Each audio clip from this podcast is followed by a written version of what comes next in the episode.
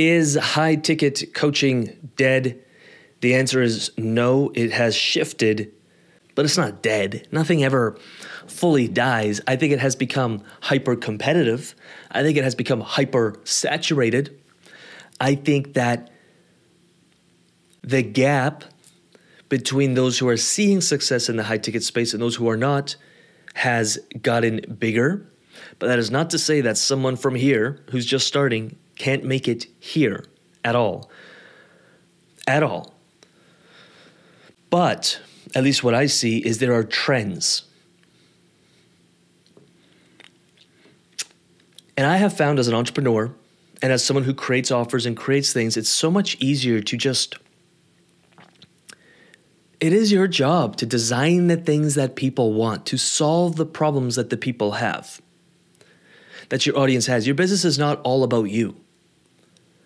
Now, we do want to find the intersection to that. Okay, your passions, your gifts, your joys, what gives you pleasure, the things you love, and what your audience loves. But what happens to a lot of people is they just start focusing on what they love and they forget about their people.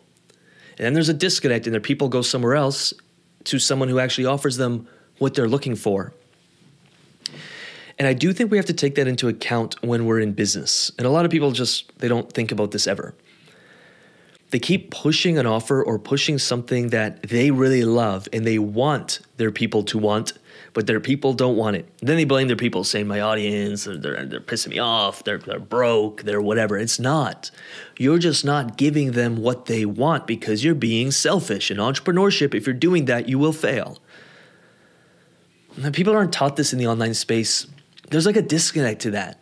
Because if you're in manufacturing, if you're selling things, like every ecom person I know knows this very well.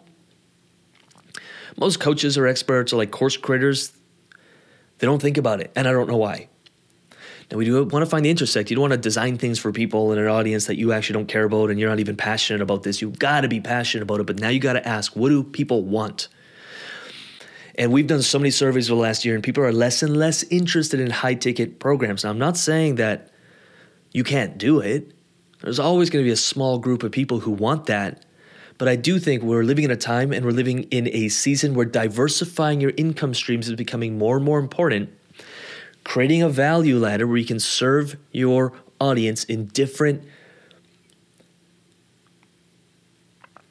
in different or at different levels of your value ladder. And I do believe I don't even believe it. I see it that is becoming more and more important. And those who are only relying on high ticket are massively suffering right now. And I know firsthand, I've talked to a lot of people. And those who are only offering maybe a low ticket or a mid ticket are also suffering. We want to give our people choices, at least three choices. You've got something here, something here, something here, and there is a bit of an ascension to it. As some people from here will join here or will join here, some people from here will join here. And so there is some spillover. It's great for business. It's it's it's great for your pocket. It's great for the P and L, but it's also great for your people because now they can choose. They don't just have one choice. They're like, oh yeah, yeah, I really. You provide a solution to a problem I have. Oh, and you have three different ways of working with you. Interesting. And I just love the low ticket or the course and especially the membership model right now because people are craving community. You can grab the best entrepreneur and give them a really crappy offer and set them off, and they probably won't succeed. You can take the world's worst entrepreneur, but give them an offer that they can't fend people off from, and they will succeed. Or at least in the short term, they will. They better figure out systems and they figure, better figure out how to be an entrepreneur. But all I'm saying is it'll sell like hotcakes. I just see a lot of people pushing some old idea they had and no one wants it. And no amount of skills in sales or marketing is going to solve that long term. Maybe you'll make a random sale here and there. To me, it's all about the offer. Actually, we just shot a video on that. I'll leave the video up here somewhere. And it's all about giving people what they want and what they need and what they desire and what they're looking for. And I think right now more than ever, it's about designing a value ladder so you have multiple options of working with you, starting from here and moving their way up, especially as consumer kind of spending habits and uh, there's economic shifts that won't last forever, but I want to be set up to weather the storm. Not even weather, I want to thrive in the storm, and I'm sure you do too. So I hope this video found you well in some way, shape, or form.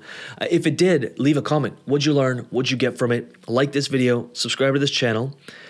And what I'm going to do is I'm going to leave a video here and here and here and here to further this conversation. I try to pick videos that further the conversation we had in said video. And so if any of these videos speak to you, uh, do check it out. Go down the Rubix rabbit hole. Have fun on this channel. This channel is ultimately for you. And with that said, check out the videos and I'll see you in the next. Peace.